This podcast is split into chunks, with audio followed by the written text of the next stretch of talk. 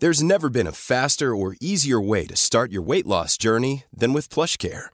PlushCare accepts most insurance plans and gives you online access to board-certified physicians who can prescribe FDA-approved weight loss medications like Wegovy and Zepbound for those who qualify.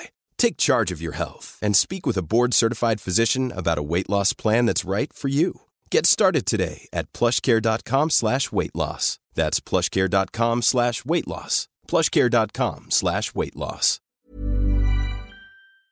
Welcome to Friday afternoon's late lunch on LMFM radio. We've a lovely show for you today. Books, if you're looking for recommendations with Irene Gahan, Rick Cronje, he knows everything there's to know about wine, is also with us in the house. We have your top five countdown, TV theme, oh, fantastic comedy with Miriam Margolyes, and we're going to hear about an angry buzzard, and we have more besides to do. Will we get it in over the next couple of hours? Of course we will, and we want you with us for company. 086 1800 658 by WhatsApp or text if you'd like to get in touch with us on the show.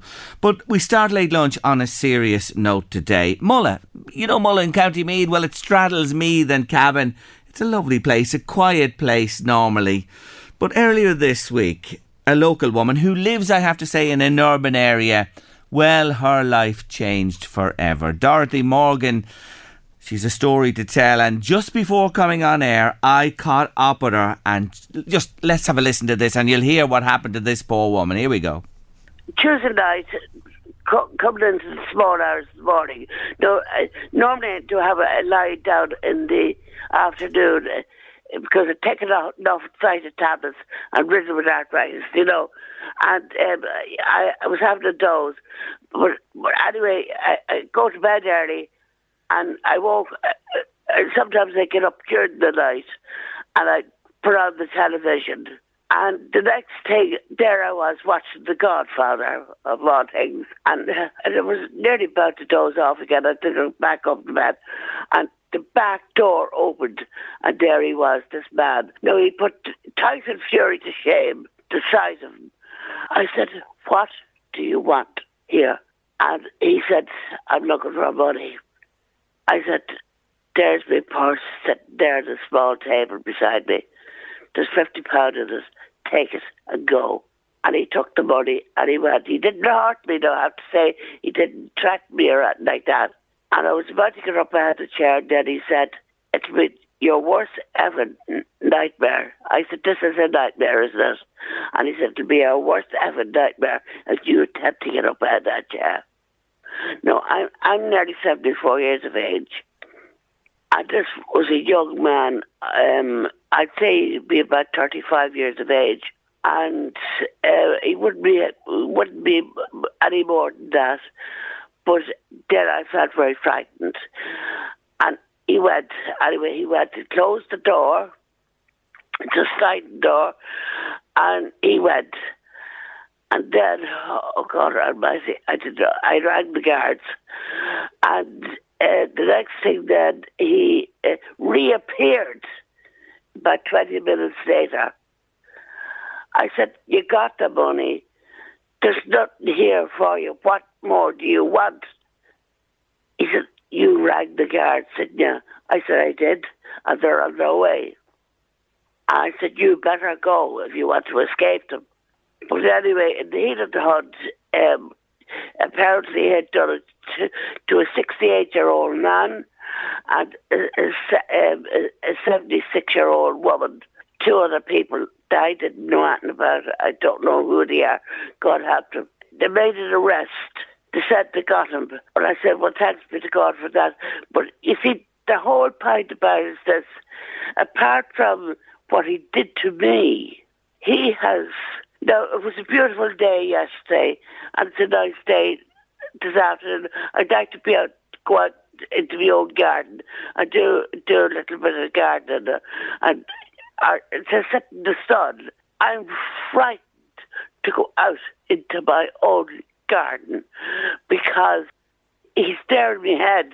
He, he's, I know he's not there physically now, but I, I don't know whether he was held in custody I don't know what has happened, but that's not going to come back. And I don't know. I'm afraid to open up the back gate. I'm afraid to open up the back door because I cannot get this visage out of my head. He is you absolutely living in fear. Uh, you know, unless that man was jailed, he needs to be removed from society for a while to, to make him realize he, should be forced into some sort of um, scheme that would make him realize what he has done, what he has done to me, and to the extent I was here in contentment here in Murrah, why can I not live in contentment without being forced this awful situation that I'm afraid to open up his back door? He has destroyed my life. He has. He has. You know, and I live here in, in peacefulness and ease, and I have great neighbours. The, the point about it is this I'm actually afraid of my life to go out and, you know, and probably go to my grave with, with this awfulness the other night. It just absolutely has destroyed mm. me. And Dorothy, he had no weapon or anything like that with him, no? No, I, I, I have to say, the only thing, he had no weapon, it was his size. He chose his target very well. Yes, a vulnerable lady like yourself. And tell me, when he came back the second time, did he yeah. hang around long? Did he take anything else or do anything else? Well, apart from the money that he took, but I mean, when he took that initially, that was all that was in the purse. It was a 50 pound note. The only thing he said to me was, I said, he said, if you ever can get up out of that chair, it'll be our worst ever nightmare if you get up out of that chair. Dorothy, this has impacted on you really severely. As you said, your life has changed in an instant. Will you ever get over this? I don't think so. I don't think so. The fear will be there, and uh, I think it'll remain with me for the rest of my life. No, Dorothy, all I can tell you is we know a man has been arrested. Is that any comfort to you? The, the, the guards did say that there was an arrest made, but for the God's sake, that's not going to make any difference unless he's held in custody. That's not going to make any difference to me, is it?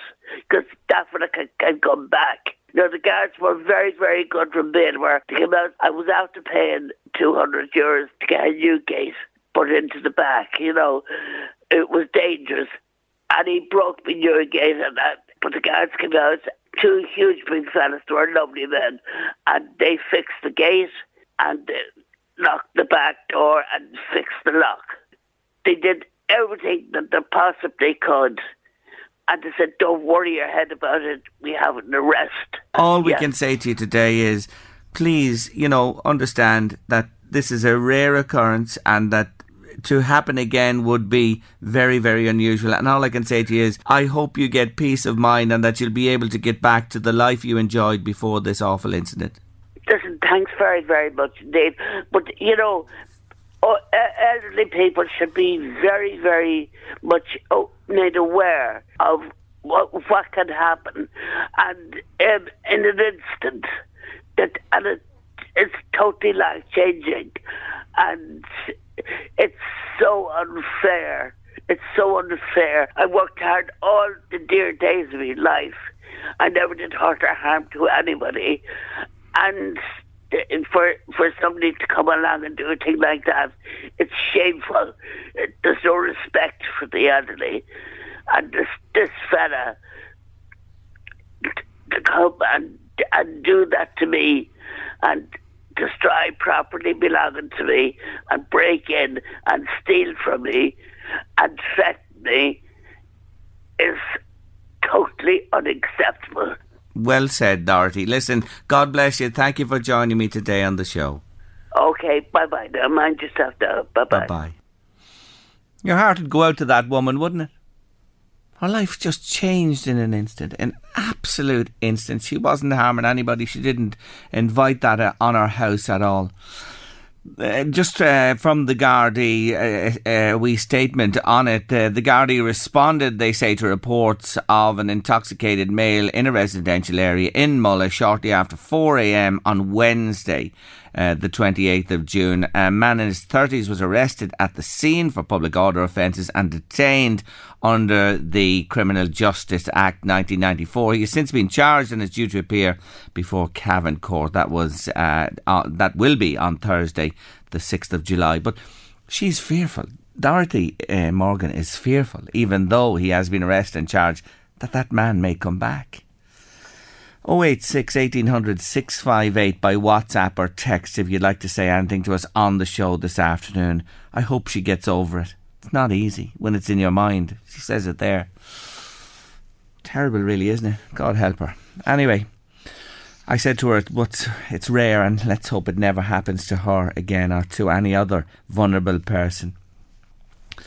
Last night, Louise, do you know where I went last night? You do know where I went last night. Uh, a few uh, months back, I interviewed the two women uh, behind the, the new tapas book that's come out under the Blasta Books label. We had a great crack on the day, Anna Cabrera and Vanessa Murphy. Well, I went to their restaurant, as you know, Louise, last yeah, night. Without last, me. Uh, without you. Well, well, it's very hard to get you, isn't it? Now, come on, be honest. Yeah, yeah, I, yeah. I, it's not that you're off, not offered, isn't that? Let's come on, let's clarify this here. You'd be very welcome to come along. Anyway, I met Eddie and Celia, my good friends there, and uh, we went to Las Tapas de Lola on Wexford Street. Popped into Whelan's, you know the music venue, the famous music venue beforehand, and then over to the restaurant. And Anna and Vanessa were waiting for us there, and it was lovely to meet them. And I'm going to say this today on the air: it is probably the most memorable dining experience of my life. What did you eat? Everything.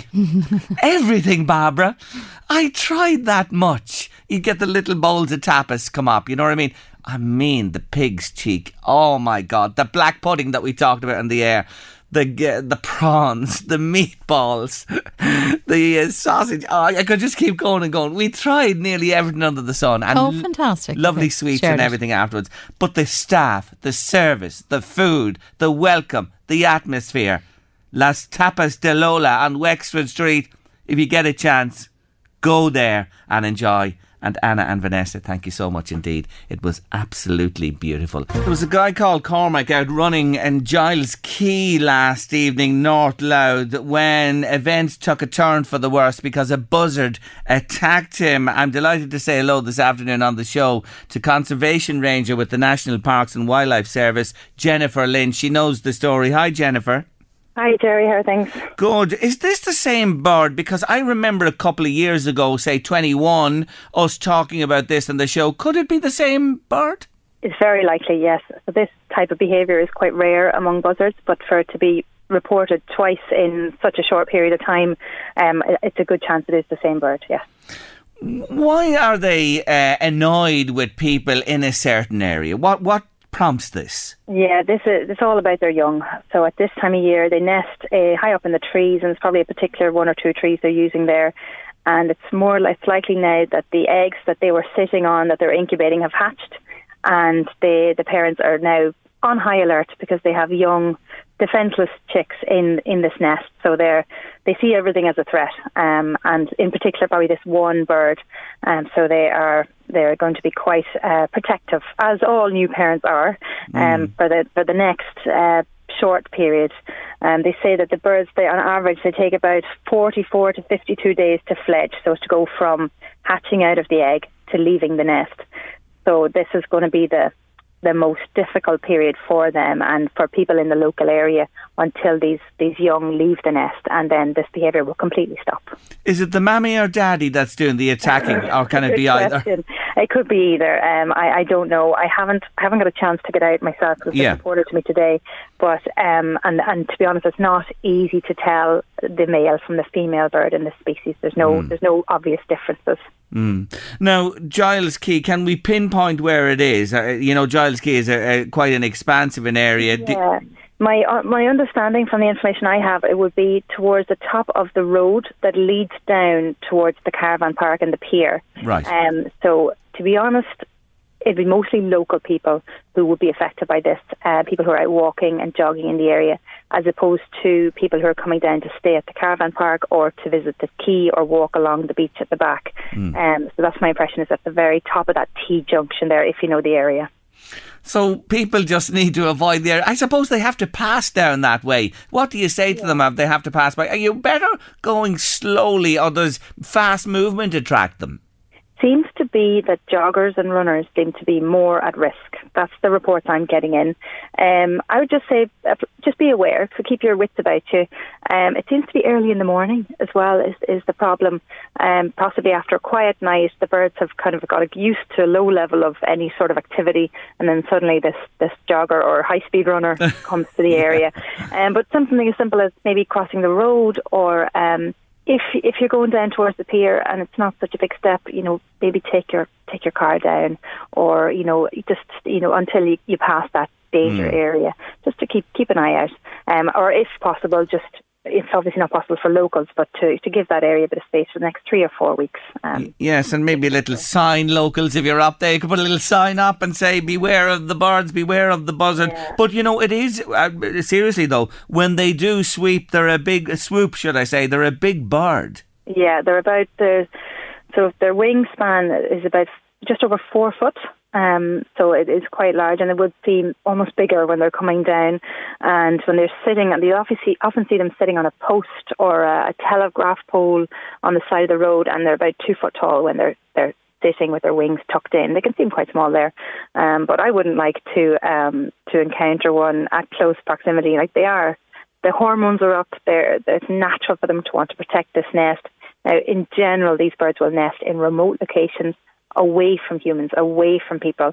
And I think possibly due to COVID and just less activity in the area that these birds have moved in back in maybe 2021, like you mentioned, and got settled in there.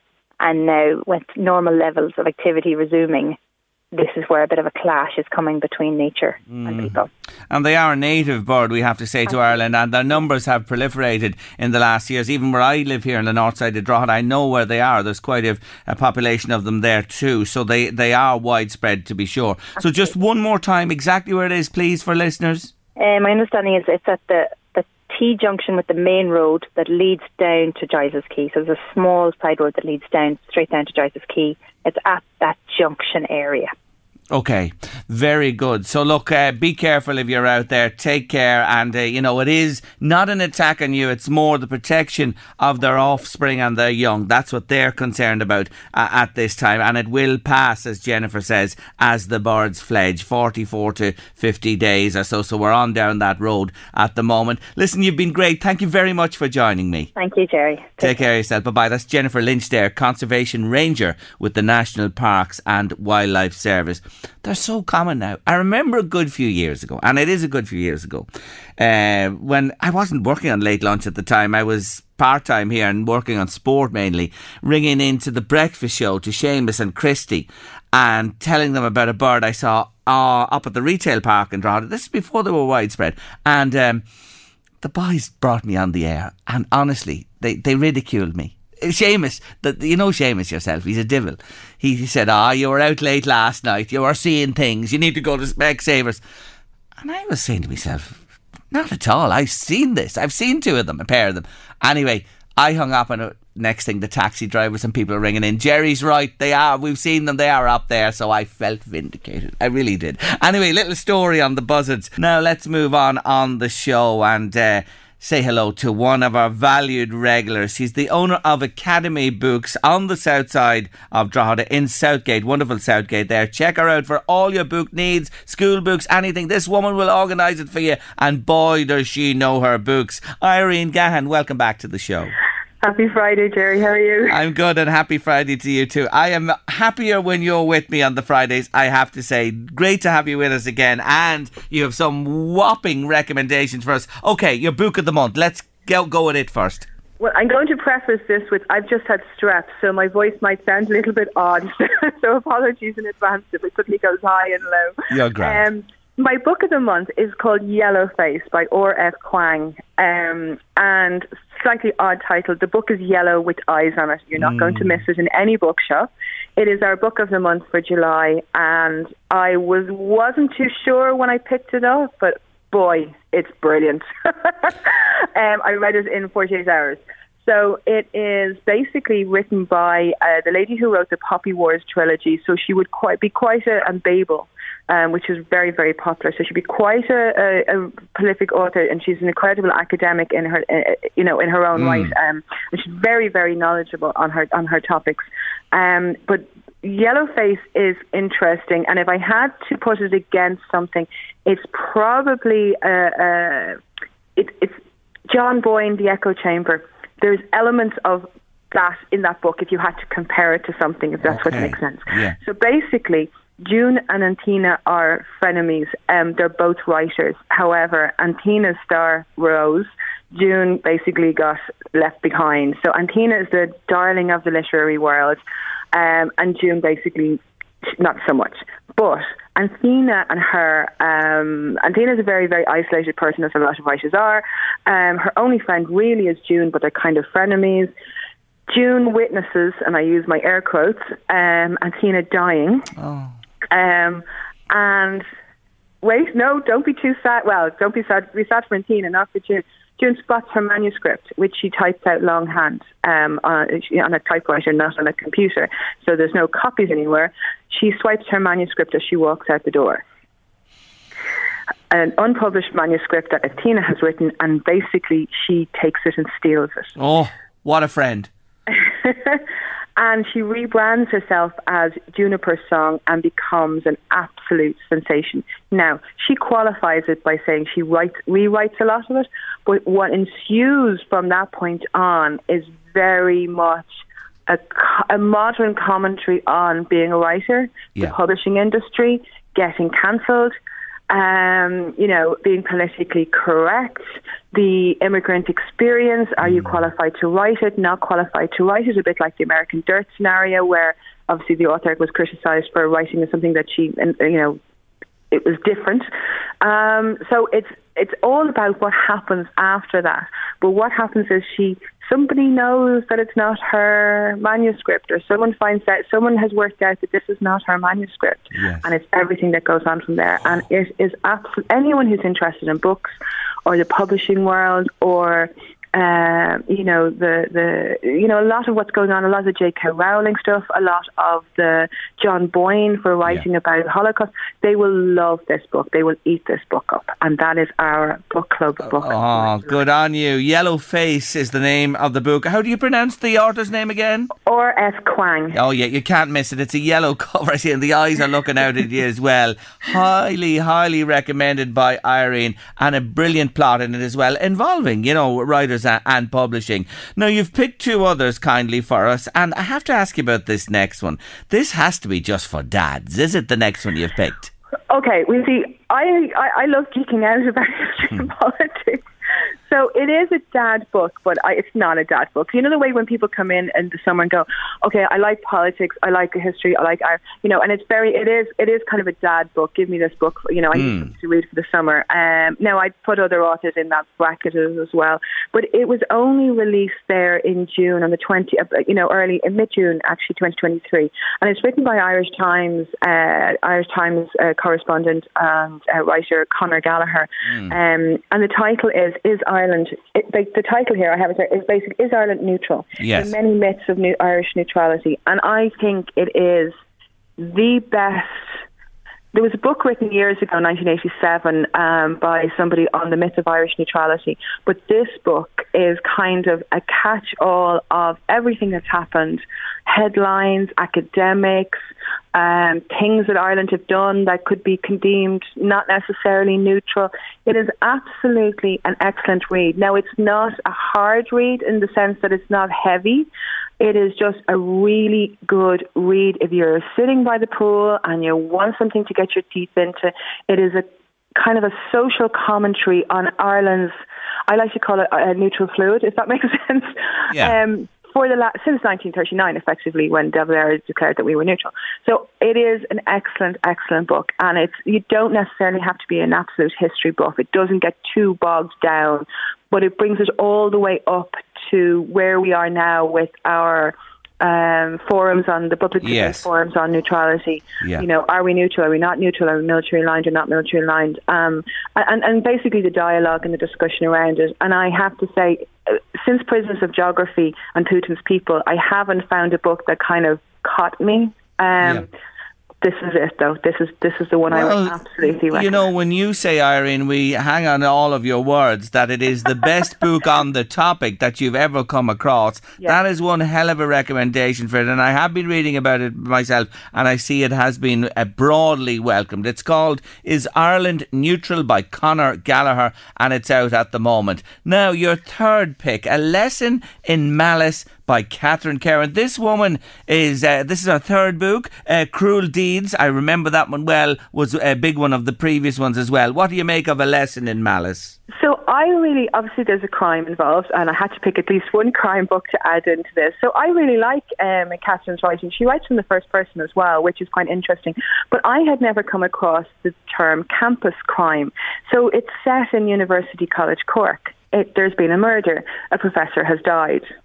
Mm. well, the professor's been murdered, basically. Yes. Um, and it's all about, it's based, uh, Finn Fitzpatrick, um, her UCD is, UCC is her alma mater, and she's a, a lawyer, barrister, and she gets invited to, very uh, weirdly gets invited, she said, feels to a, dinner for the president of the school, and there's an awful lot of there's, you know, there's a few people invited.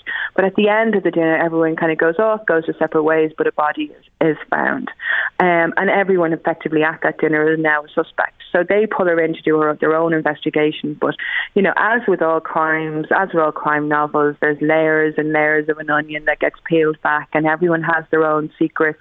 But I like it because she really describes anyone who's gone to UCC or anyone who's you know you know related to Cork will you know will be able to picture it so much in their mind and you know because it's she uses the campus as kind of um, a tour guide of everything if that makes sense. So mm. you know all the different quads and the different areas and the buildings and the chapels and she pulls a little bit of history into it as well. Um, but she unpeels starts to unpeel all the layers and this is a you know this is one of those uh, take yourself off uh, take yourself off and really really enjoy it and really get into it. Um, and at the sort of end of every chapter there's a little little, little, little twist, and you go, okay, I thought I had it sorted, but no, no, go back to it again.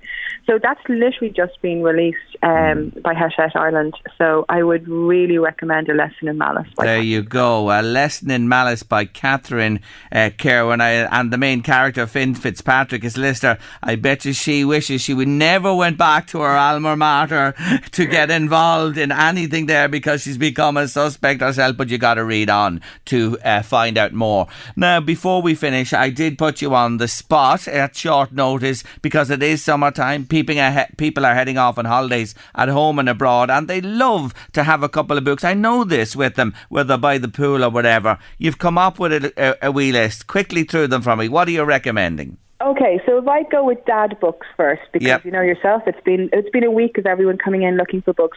I would suggest, obviously, Conor Gallagher's new book. I would say anything by Tim Marshall, um, Prisoners, Prisoners of Geography, Power of Geography. Anything by Bill Browder, also topical, and Putin's People, oh, yeah. um, Catherine Belton. Those are my dad books. But okay. there's also the Accomplice by Steve Cavanagh or anything by Steve Cavanagh. And most people want to travel with small paperbacks, not with larger versions. So the, most of these are small versions, if that makes sense, or they're paperback mm. versions. So Steve Cavanagh is great. He writes about Eddie Flynn. Eddie Flynn is a lawyer who will only take you on if he's convinced that you are innocent. And he has his latest book is called uh, The Accomplice.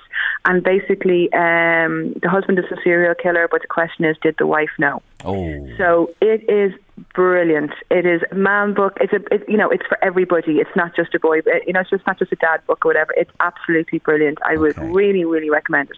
The other one I have, which is also in paperback, which we actually talked about before, is The Last to Disappear by yes. Jo Spain. Brilliant. That's out in paperback. Now, if you're much more interested in your girly, uh, you know, something light, fluffy, um, Verity by Colleen Hoover it's also by a, about a writer, a very, very mysterious. There's lots of stuff going on in there. And I'm not a Colleen Hoover fan, but I did enjoy Verity. It kept me hooked. If you also like kind of uh, family dramas and intrigue, I'm going to say anything by Lucinda Riley, but Seven Sisters is the first of the Seven Sisters series, so I would recommend those books. Lovely. Liz Nugent, Strange Sally Diamond, absolutely. You know, it's it's it'll, that'll keep you going for the whole holiday. Good. and then there's something I have to tell you by Michelle McDonough. I also really enjoyed um, Island of Longing. Annie Griffin. I also really enjoyed, and obviously Lessons in Chemistry by um, Bonnie. Um, do, I don't even know how to pronounce the second name, but Lessons in Chemistry. And apparently there's a 700 waiting queue in one of the Irish uh, libraries. 700 in the queue to get this book out in the library. Lessons in Chemistry. So any of those books, if you brought them away, you're guaranteed a good read. You are the very best. Irene Gahan from Academy Books, Southgate Centre on the south side of Drogheda. Give her a shout there. She'll look after you and tell her you were listening to her today on Late Lunch on LMFM radio. Until the next time, thanks a million. Take care. See you, Irene. Bye bye. Irene Gahan there with our book recommendation. Knock, knock. Who's there? That's how it works. It's called comedy. Comedy. Comedy, comedy. Comedy, sir. Comedy. Comedy. Classic comedy. Classic comedy. On the late lunch. I love comedy. I parked on a double yellow line in Shaftesbury Avenue. It was um, the day of the state opening of Parliament and I rushed up to give a tape, a tape, an audio tape, because you know I do audio tapes, to my agent. And I came downstairs. There was a policeman pasting um, an, a parking ticket on my windscreen, and I was just furious because I'd only been there for a, a minute. And so, you know, I tore it off the windscreen, and I said, "You've got a dick that small." because I thought I, the best thing is to insult him as quickly as possible. Of course. And he took umbrage, didn't, didn't like it, and he arrested me um, for uh, breach of the peace and uh, parking on a double yellow line. And um, then he called for help from other policemen, and there were lots about because it was the state opening of Parliament, and you know they're mingling around. And so um, I was taken in a in a police car to Bow Street Police Station, uh, and um, there I was arraigned, and um, they said, uh, "Empty your handbag," and I had a few things in my handbag, and one of them was a packet of peppermints, but they're wrapped in silver paper, you see, and that the detective in charge thought that it was drugs, and he said. Um, you know, what have we got here then? That's interesting. And I said, It's just a packet of peppermints, officer.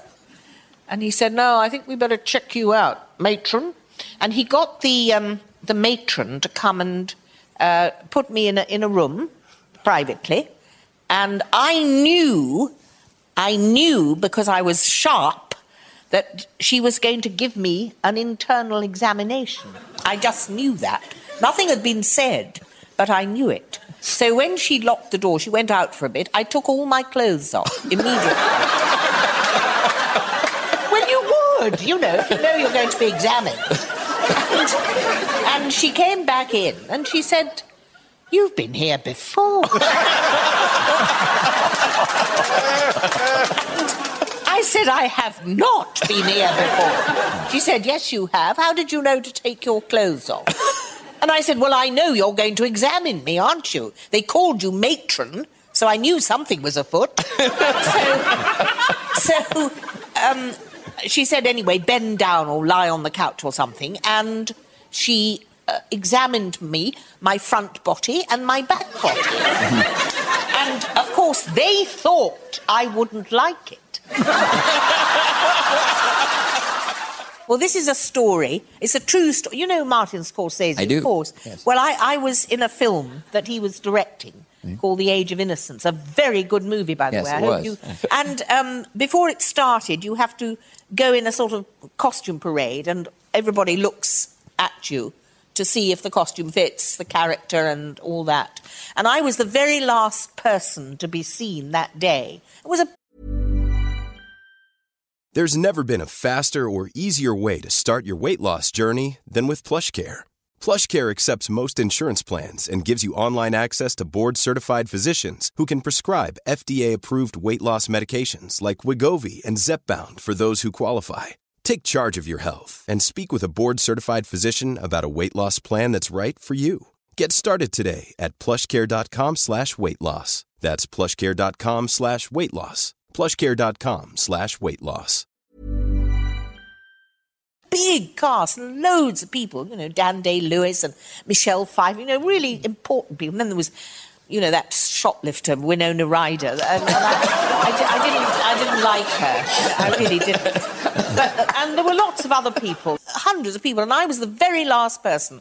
And when I got in the room, I could see they were just exhausted. The whole crew, they, they were slumped, they were tired, they were fed up. And I thought, I've got to do something to cheer them up. Because when you see people in that state and you know you're going to be working with them, and I thought, I know what I can do. And so I stood up there and I just lifted up my top and tore off my bra and my bosoms, which are large and, and, and, and friendly. And I, and, I, and I just gave them to them. and it made them happy.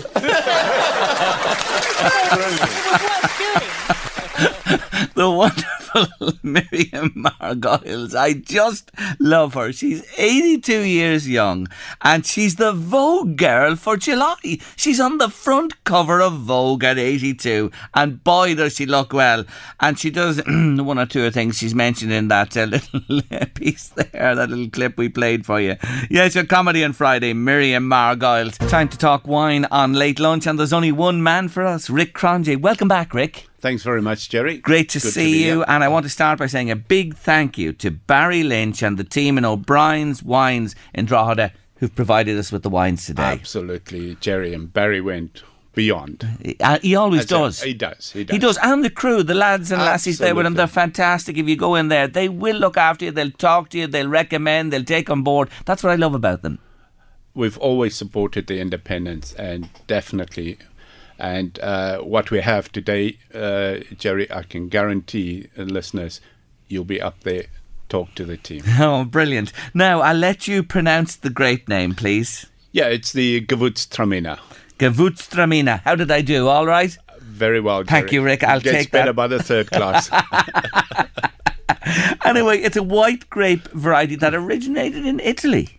Yeah, Tramin. That's where the last Yeah. part comes from in uh, Italy, um, and now it's taken to you know not exactly all over the world because it's extremely particular where it grows, Mm. but it it's found that little niche in the market, Jerry, and I think it's it's it's it's it's, it's a lovely grape. That's all I, I can say to. So, to, do to Italy listeners. still grow most, or is it Uh, no, elsewhere? no, no. It it it will be more towards the the French and the German Okay, side, right. Uh, growing in there, uh, Jerry. No, no. So France, Germany, we're talking about as the main growers, and what Rick is doing, just to remind listeners, he's taking a grape and we're comparing a wine grown in the northern hemisphere, which we're talking about now, with the same grape grown in the southern hemisphere.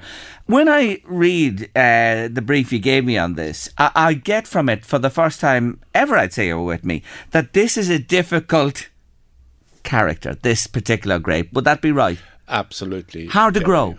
It's hard to grow. It's hard to harvest. It's has a. I'm going to say it has a mind of its own Mm. because even when it comes to harvesting, it's very inconsistent in ripening. You could have patches that is ripe, others not so. So you really got to know where you're going with this. uh, you Mm. and it on. susceptible, you say, as well to disease and frost, and that Yes. can lead to a, a erratic ripening and s- all that type of stuff. Yeah, yeah, very difficult, Jerry, from start to finish. You know. Why would you grow it? It must drive would you- growers mad, does it?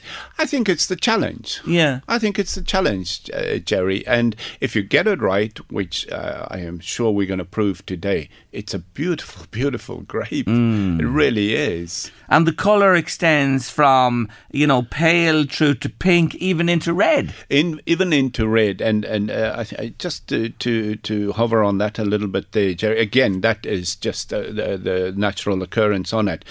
I think with red grapes, uh, people often ask me, they tend to go from blue to black. So when you see a Gewurz going into red, it doesn't. It's not a red grape. It is white, Mm. but that's just a mutation. You Mm, know? mm. Very interesting grape, though. Very Sugar, sugar, sugar. Sugar, sugar. It is high Isn't it? naturally. Yeah. Yeah. Um, but again, the challenge is to harvest it at the right time.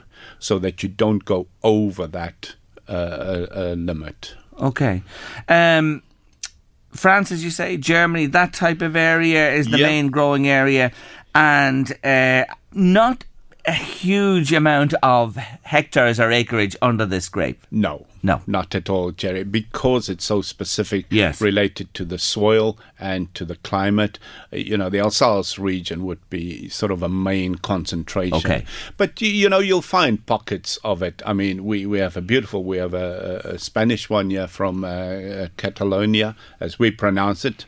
Uh, it's actually Catalunya, and then uh, New Zealand. Okay, so this is the comparison today. So we're stepping slightly outside the main growing region, and it is grown in Catalonia in Spain. So let's talk about the first wine that you have here. And I want to tell you this there's bubbles coming up in that Yes. bottle there since you opened it. Is that usual for that, this? That, that is, Jerry. That uh, you, you'll always see a bit of a, they call it spritz. Hmm. In it, and that's just a natural thing that comes from the grape. It's just Uh, got is that peculiar to this type of grape? And It is. Yeah. it is. It it it is just has that tendency to to do that.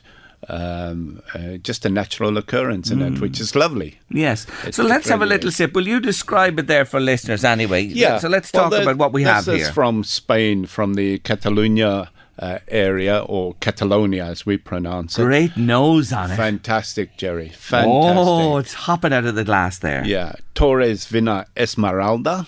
Yep. Beautiful. Uh, it's a low alcohol, 11.5, which is not unusual. Uh, and of course, 20, uh, 22 uh, Right. from it. And of course, as we know, uh, the uh, Torres is one of the biggest uh, producers, uh, 1,700 hectares plus another 200 Okay. or so.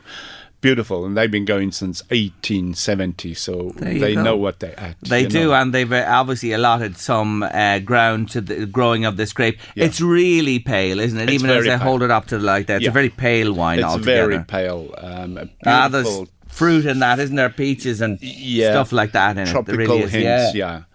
yeah. I thought it had quite a strong nose on it, you know. Um, It's brilliant, Rick. It's gorgeous.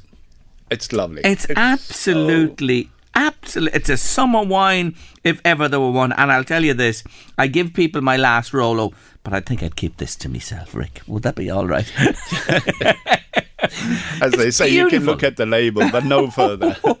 it's. I I have to say, as an aperitif, that is mine. This is Yes. mine as an aperitif. I have to say to you. Jerry. It's 100%. gorgeous. It's gorgeous. It's it's fruity. It's light, and it's almost like a bit of a silkiness. It's not harsh in any form or shape whatsoever. Oh, it is a super wine. Spain, Catalonia, Torres, Vina Esmeralda, Gewürztraminer Gewürztraminer, there you have it, Jerry. is Yeah. the grape 2022, 13 euro. It's a oh good- giveaway, isn't it? It's giveaway, Jerry. From O'Brien's Wines in Drogheda, Barry and the crew there will look after you for sure.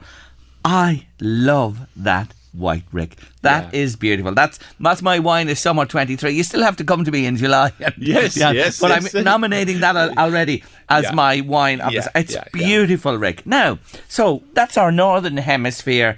uh, the Mm-hmm. grape sorted there. So let's fly south, and we're flying, as Rick said, to New Zealand for the second one. Now, before we taste this and talk about it, this is single vineyard. What do you mean by that? Very good question, Jerry. Really, I, I, I'm glad you asked it because we, we, we just want to explain that. What that means, it's from one block of vines. That's hmm. exactly what it means a single vineyard. And the reason why they go for that is because it's just everything just worked for them hmm. in that block.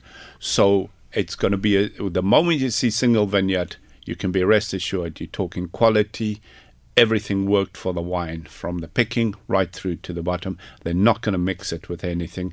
And you could probably, probably expect to pay another euro or two For it. very, yeah, just quality all the way through. Okay, And, again- usually handpicked. Sorry, Jim. Yeah, no, no, usually yes, yeah. I was going to say that Yeah, to you. That's yeah. you know, why is that? Why, why? because you want to preserve the quality you have. Okay, you again. just don't want to interfere. There you are. it. We're learning. No. We learn every day. This man comes to us on the show, but that's the reason uh, why it's handpicked. So again, we're talking about the Gewürztraminer grape, uh, and it's single vineyard, New Zealand.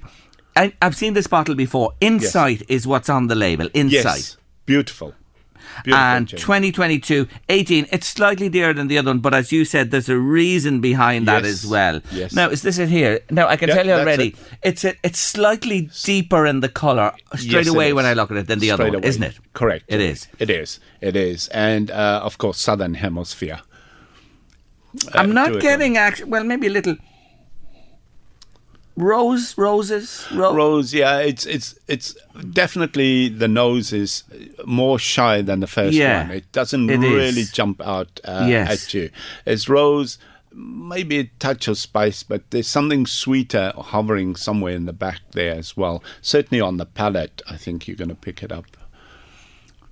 Oh, now No. I'm now, now I'm really confused because I found my other wine of the summer this year. Yeah, Rick. exactly. Yeah, yeah. but so different to Totally, the other one. so different, but yet so beautiful, Beautiful. in its own right, Yeah. isn't it? It is, Jerry. It is. Oh, that's lovely. Yeah. Oh, that really. Let me just. I'm only taking a sip, folks, and I always say alcohol responsibly, plenty of water, and I did have a little rinse between the two just to make sure that I would taste the full taste and, and uh, distinct between the two of them. But this is absolutely lovely. So, New Zealand, Marlborough. Tell me, talk to me a little bit about the Marlborough estate. Yeah, yeah, the Marlborough. This is a, a, couple that bought uh, what used to be a sheep farm, actually, 41 hectares in 2002, and then they converted to to vine over a five-year period. And um, they got uh, the lady that actually makes wine, Evelyn Fraser. She's ex Cloudy Bay, top top winemaker. She is. Mm. So they've really gone the extra mile and they just absolutely concentrate on that 41 hectares. And it's absolutely stunning what they've achieved, you know. Mm. And this is an example. Of course, they do the Sauvignon Blanc as Yes, well. yes. yes. And uh, a simple but very elegant uh, Mm. label in it, you know. You you like to match this particular wine. I see that you like a match with it. But I, I'm, Yeah. I'm going to say to you today, may I say, and maybe it's only me, I'd quaff that on its own. Oh, you happily, Rick. Oh, absolutely, Jerry. I would definitely go along with you. You know, Mm. um, uh, j- just a slight difference is the, the you know the Spanish is, is a light wine as Yeah. in eleven and a half percent, whereas this is thirteen percent. So there's a slight difference there. Now, one and a half might not sound a lot. Yes. Until the guard stops you and you tell them, well, there's only one and a half percent difference in guard. I don't know if you'll get away with it, but you can try it. Well, you can try it sometime. You should never be stopped anyway. But if you, you can try Jerry, it sometime, or, or if you you arrive never. home or things like that, Yeah, and you, have should an never excuse be for stopped. it. No, but yeah, Yeah. um, yeah. It's it's. Uh, I I think uh, like a curry. You know, just because that sweetness would just Yes. offset that. Um, Mm. um, I, I think a lovely, rich and fatty fish. I mean, I had a lovely trout uh, last week, straight on the fire, out of the lake. Beautiful. Beautiful. Beautiful. with that, and that wine matches perfectly Oh, with it, it, so it, it, does. it just did it. It It's just a, did it's it. a, it's a, a hard to pronounce grape. Gewürztraminer, but it's a beautiful grape. It really is, and you know it's challenging. But when I taste the two, it's worth all the challenges, isn't it? It Absolutely. really is. And I think that is what the winemakers want, Jerry. Mm. It's, it's to prove that they, they can do it. Yeah. So just to remind you again today, our first wine uh, is from Spain, Catalonia, Torres Vina Esmeralda. It is the Gewürztraminer grape and it's 2022, 13 euro from O'Brien's in Drogheda. And our second one, New Zealand, we've dropped south for the second one, is Insight. Uh, Insight is the name you're looking for. New Zealand Marlborough 2022 and 18 euro. Rick, you won't go wrong with either of those. All we want now is the sun to come out again and start shining like it has been, and we're away in a hack. It's, it's, it's on order, Jerry. It's coming. It's coming. And again, just before we finish, I want to ask you about this. They are really, um, they're not chilled, those wines that I'm No. tasting today. No, and they're not. come through beautifully. Would They you do. chill them at all? I would chill about half an hour. Jerry, That's all. Because I, I, I like to get the flavors out. We don't want to kill the very flavor. so uh, a bottle in a fridge for 24 hours and you take it out and put it in the glass. Oh, no, you'll struggle, Jerry. You'll struggle. Um, yeah, it, it, it just the flavour, everything closes up. That's what wine does when you over chill them. They just closes up. Mm. There's no flavour coming through. Will you really get it today in those? Yes, absolutely. And that's the thing about it, even at, and, and they're at lovely room temperature, so they are Yeah. here. But we always say again, responsibly, plenty of water, food to match, and enjoy it right through the evening. Two absolute crackers. Thanks to Barry Lynch and the team in O'Brien's. Thank you so much to you, Rick Cronje, for bringing these wines to us and highlighting them. They're fantastic. Until the next time. Looking forward to seeing you already, Rick. Absolutely, Jerry. I'll be here. Thank you. Tipping to Dundalk now and the museum there, and I'm delighted to be joined on the line by its curator, Brian Walsh. Afternoon, Brian. How are you keeping? How are you doing? I'm doing really well. Well, the SS Dundalk, I know the history of, and my listeners do too, because we featured quite a bit uh, about it in recent years. But there's something special happening at the museum tomorrow. Tell us, Brian. Yes, I, I, what it is is basically the presentation of four items from the uh, from the shipwreck. So we have a ceramic hand basin, we have a porthole, and perhaps more, most evocatively and most powerfully, we have the ship's bell and the hanger from which it from which it from which it hung. This is this is a special uh, event for you and a special happening, is it? Because it's really bringing these uh, these artifacts back home, so to speak, Brian.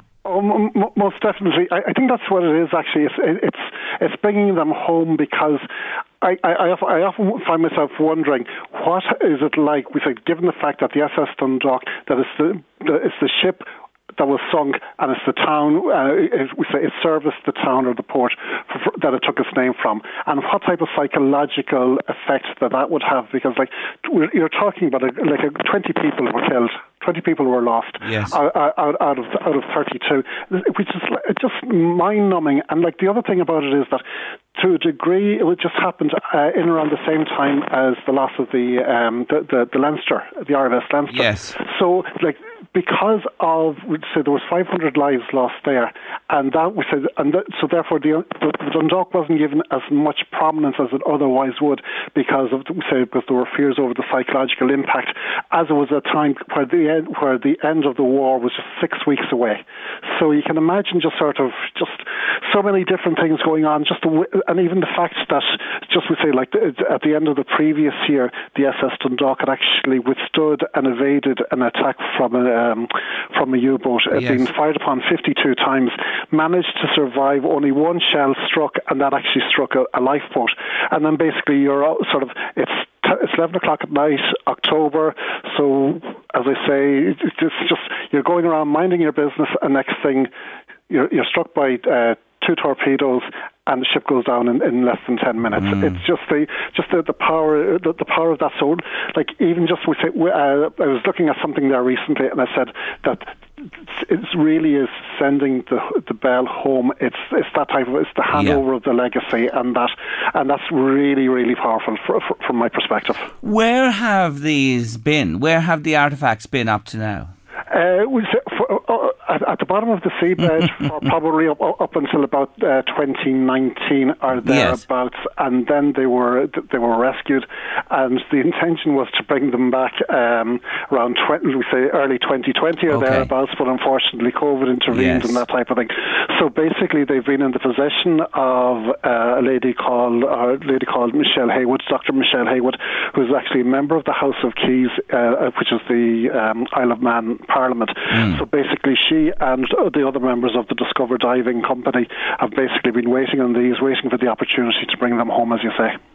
It is fantastic that they are back home, and, and a wonderful gesture by that lady and those people as well to uh, bring them back to where actually may, I may say they belong. So what's uh, what's happening tomorrow? Well, tomorrow is, is effectively just a simple handover, just that the items will be formally handed over. There's a bit of paperwork that has to be done, and we're just doing it in front of an invited audience of people who are descended from the survivors and even the victims of the of the um, of the torpedo attack. So it's it's going to be, I'd say, it's going to be a very an, an emotional day. Yeah, and then open to the public for viewing. Uh, well, uh, uh, so we, we're going to have to figure out. We just have, we have to place the items on permanent display. So there's an element of that we'll have to we should make a make a space for them and that type Right. of thing. Just so see, but it's something to look forward to. And, and basically, it's it's as you say, that they're coming home, and the effect of that will be will, will be quite strong. I, I expect. Brian, thank you so much. Uh, good luck tomorrow and beyond, and well done to all concerned. Thank you for joining me today to tell the wee story. Jerry, thanks a million. Take care. Not at all. That's Brian Walsh there, curator of the County Museum in Dundalk, and that special event happening tomorrow.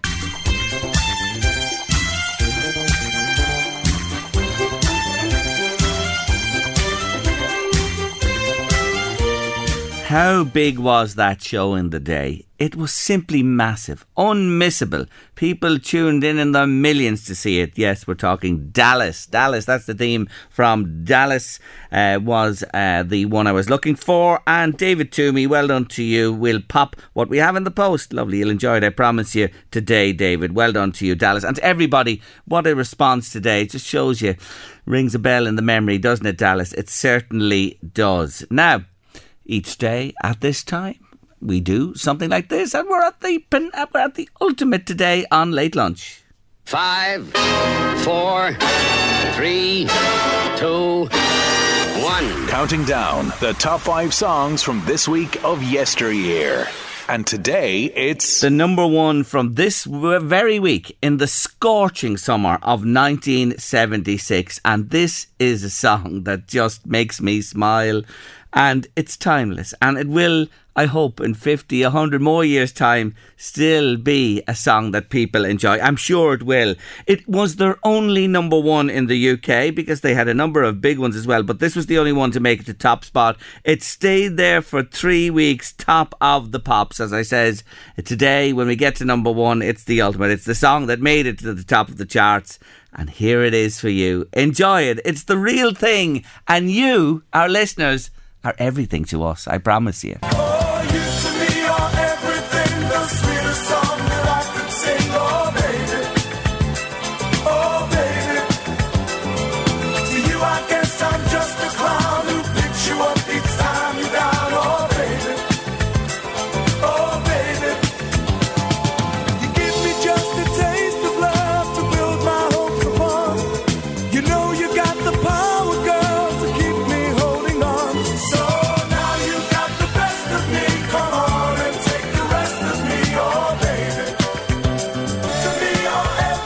real thing.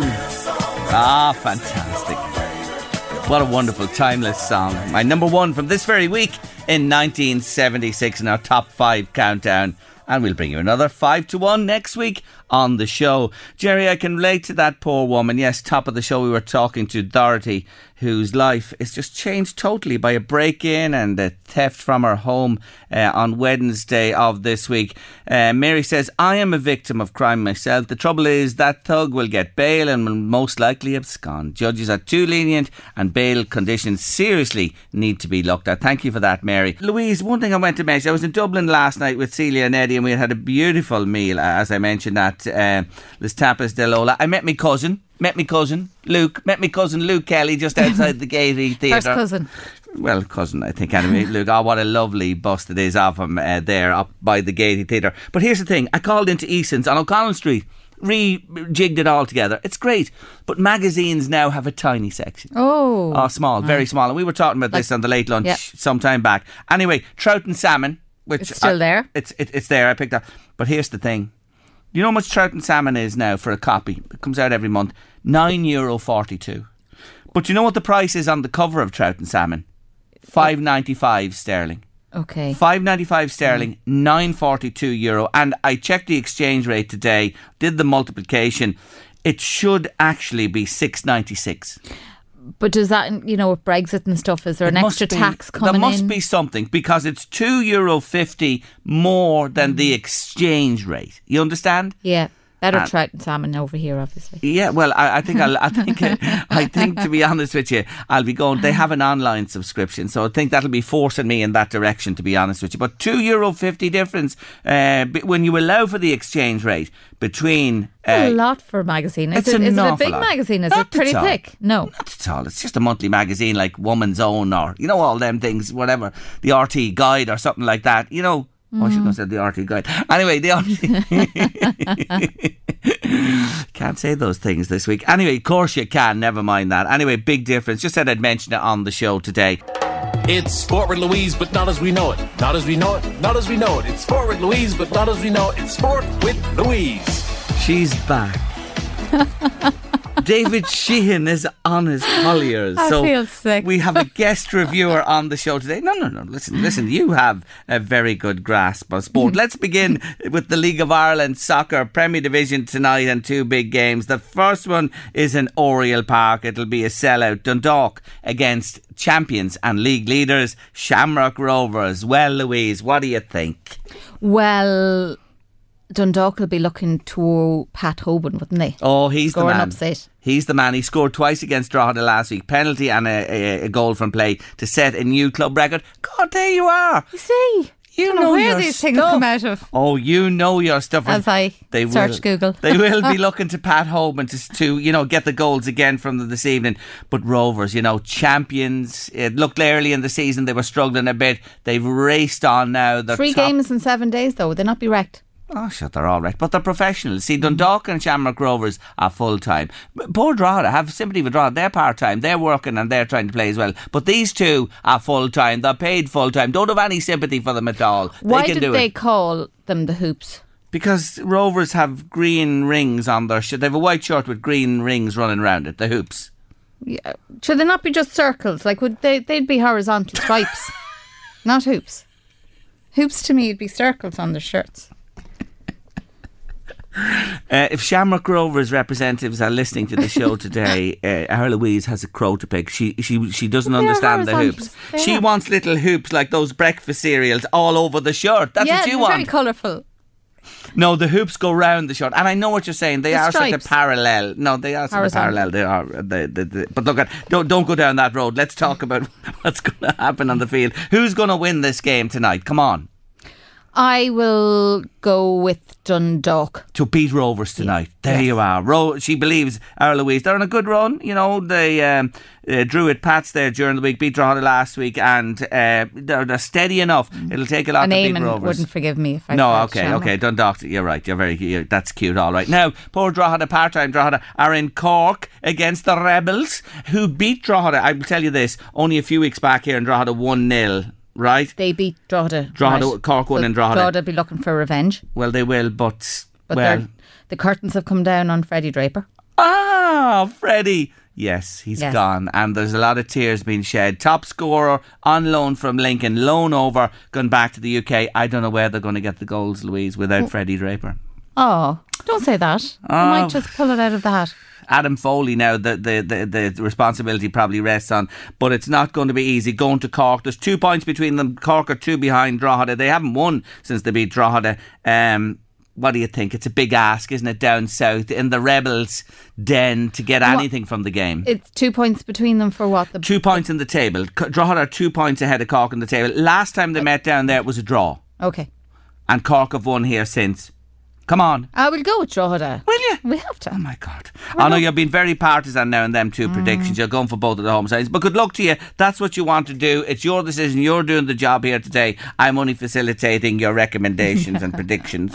Anyway, over to GAA and let's start at home. Meath ladies up against Donegal. Final group stage match in the All Ireland series. They're both through uh, to the uh, key knockout stages, the quarterfinals. Um, it, the thing here is, the, it, but there is something riding on this game. You know this? It's the top one or two, isn't it? Yes, on you're the- right. Yeah, Who- the who- table. Yeah, whoever ends top will will get a better draw. So, what do you think for your own home county? Oh, oh, well, Meath, Meath beat Donegal, didn't they? They beat them against Donegal in, the league. and They they, beat did. them last year in the semi final, didn't they? Yeah, so you're- I'd be hoping. You're in a that they hou- do. you're in a house divided. Yeah, I am. Yes, because my husband is Is Donegal, but I'm, I'm no, I'm going with Meath. Oh, listen, she's and full partisan LMFM coverage here tomorrow evening. way it is on LMFM tomorrow evening. Meath and Donegal. So you're going with Meath to win that one and top the group and get a good draw then in the quarterfinals. Let's stay with GAA because uh, this weekend uh, we're down to the business end now. Yeah, very last. exciting. This is the business end of the Senior All Ireland Football Series, the quarterfinals. So um, let's begin tomorrow, Saturday, with the opening game. This is a big one, Louise. Kerry and Tyrone. Mm, what do you think? Kerry. Yes. Kerry. I think Kerry, to be honest with you, but they, do you know something? The Kingdom, for all their brilliance and All Ireland champions, etc., they'll be wary of Tyrone.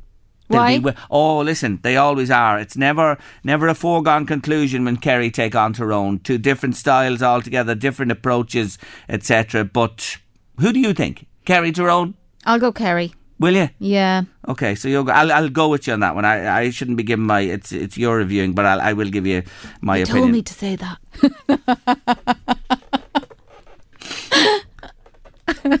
Moving swiftly on. I have nothing to say. I have nothing to say. I'm t- I was only trying to advise you. Anyway, I couldn't advise. you just pulled the rug from under me. Yeah, yeah. Anyway, I can't advise you on the next one because Armagh and Monaghan. Could be anyone's game. I think so. Two Ulster counties, great rivalry always in the Ulster Championship. Now in the last eight, one of them are going to the semi-finals. Will it be Armagh? Will it be Monaghan? We have a lot of Monaghan connections in this radio station. Remember that. Uh, we might be able to leave this studio if we say the wrong thing here. Maggie McGuire will be waiting outside for us. A us Monaghan with woman Christmas tree. with it could be lights out on the Christmas tree. It could. You're not far off there. Anyway, I'm going for Monaghan. Well, I'll go for Armagh. I'll be you? braver. Yes. Good luck to you. You're in trouble. Have you that helmet with you going out the door there? Anyway, that's a split decision there. Then on Sunday, two big games Sunday, starting with Derry against Cork. Again, I actually say I find it hard to call this game Derry Cork. What do you think? Oh, Well, I read they've only met in the championship. This is the second time Ever. ever. The last one was the Hmm. 1993 All Ireland final. There you go. Who won that? Cork. Don't ask me. you really put me on the spot. Hold on while I get the Google. The Oakleaf. Who? Who's the Oakleaf? Derry, Derry, Derry won it. Then, Derry won it. Okay, Yeah. the Oakleaf are Derry. so Derry against Cork. Uh, what do you think? Cork were in Louth's group in the in the uh, reportage. Um, Cork or Derry? Who? I'll go Cork. Okay, you're going Cork. Yeah, okay. I have a hunch for Cork myself as well. Maybe just, maybe just we'll stay with the Rebels on that one. And then I think I have to say the match of the weekend, but no respect to all of the others. Dublin against Mayo on Sunday. So exciting. that game, you know, what do you And, think? and and it's refed by our own David Gough. oh, good man, David. Yeah. So he's the man in the middle. Who do you think? Dublin Mayo? I'm going to go Mayo. You're going I'm going going to fly the flag for Mayo. Yeah, I think the Dubs will it'd be them. great. Ah, it would. And, you know, they're going to have to play much better than they played so far. Lift the game again against a Dublin side that are just starting to purr and move along. Anyway, you're going for Mayo. I am I'll going leave to that go prediction with you. I'm going to Yes. say nothing. I, my heart, my head says the Dubs. But anyway, we'll see what happens. Miss Louise Walsh, you've been superb. Thank you very much indeed. And can I uh, just say up yeah. Kildalkey? I think Yeah. they're against Kiltale. Um, and we went for Kildalkey last year and they won. All right. Good, good on you. Mm. That finishes our sporting review with Miss Louise Walsh on late lunch this afternoon. David Sheen will be back with you next Friday. afternoon. Thankfully. Anyway, thank you for listening to us every day. Thanks to our guests who joined us. And Louise, thanks a million to you. I couldn't do this without you. Paul McKenna's coming next with The Drive on LMFM Radio. We're off for the weekend. We'll be back on Monday with a brand new week of late lunch and a brand new month of July. Have a good weekend. Take care. Mind yourselves. We'll see you then. The Late Lunch, brought to you by Blackstone Motors, Drogheda, Dundalk, and Cavan. Hey, it's Paige DeSorbo from Giggly Squad. High quality fashion without the price tag. Say hello to Quince. I'm snagging high-end essentials like cozy cashmere sweaters, sleek leather jackets, fine jewelry, and so much more. With Quince being 50 to 80% less than similar brands. And they partner with factories that prioritize safe, ethical, and responsible manufacturing. I love that. Luxury quality within reach. Go to quince.com slash style to get free shipping and 365 day returns on your next order. Quince.com slash style.